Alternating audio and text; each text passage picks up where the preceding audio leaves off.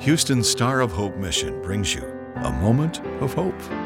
Could you spare a little hope today? In Matthew 28, verses 19 through 20, we find what is often called the Great Commission. Here, Jesus makes it plain that his mission of salvation is a worldwide cause calling for monumental commitment. He intends for his followers to find their fulfillment in believing and acting not on a small scale, so often marking and limiting our lives and witness, but on a universal dimension requiring our full embrace. John Wesley put it this way I want the whole Christ for my Savior, the whole Bible for my book, the whole church for my fellowship, and the whole world for my mission field.